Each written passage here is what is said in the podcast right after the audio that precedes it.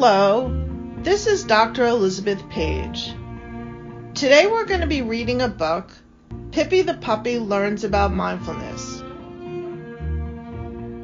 Written and read by myself, Elizabeth Page, and illustrated by Zan de Janvier. Pippi is a shiny black Schipperke puppy who looks more like a bear cub than a dog. She is little with short legs and no tail.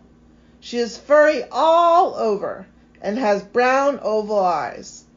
Pippi lives with two moms, Clarissa and Diane. She thinks her moms are the most beautiful, nice, and smart moms in the whole world.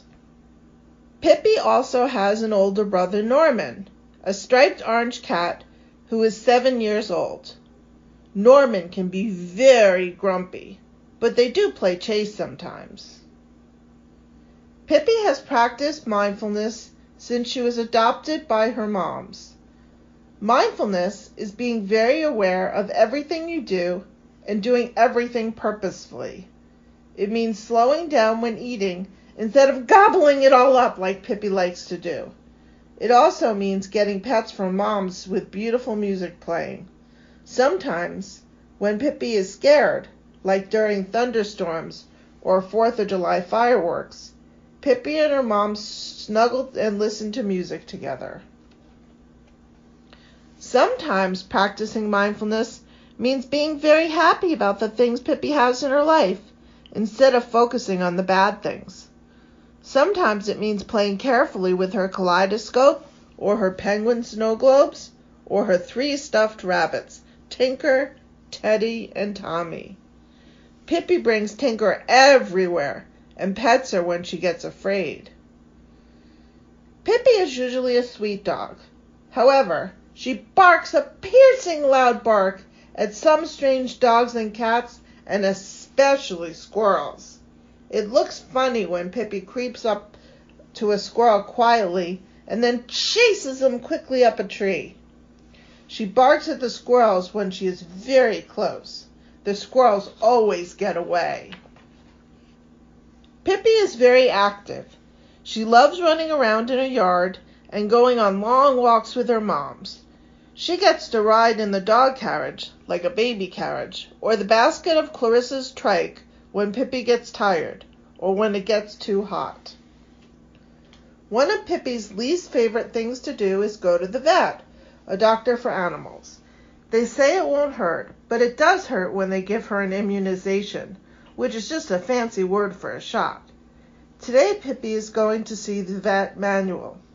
He is very nice and always gives her lots of liver treats, but Pippi is still feeling a little afraid. In the vet's waiting room, she barks at the big dogs and is scolded by her moms. It's not fair because one of the other dogs started it. Pippi is very brave at the vet's office. Manuel gives Pippi liver treats. Pippi pets Tinker, and Diane pets Pippi the whole time. Finally, Pippi's visit to the vet is over, and she is ready to go visit Aunt Lizzie, her favorite aunt. Aunt Lizzie asks Pippi what she has been learning. Pippi says, I've been learning what to do when I feel scared. I pay attention to the happy things in my life. I pet Tinker and I cuddle with my moms. Aunt Lizzie says, You know what we call that? Being mindful. Pippi says, Being mindful makes me happy. Then Pippi does the downward facing dog yoga pose, and Aunt Lizzie gives her a delicious liver treat.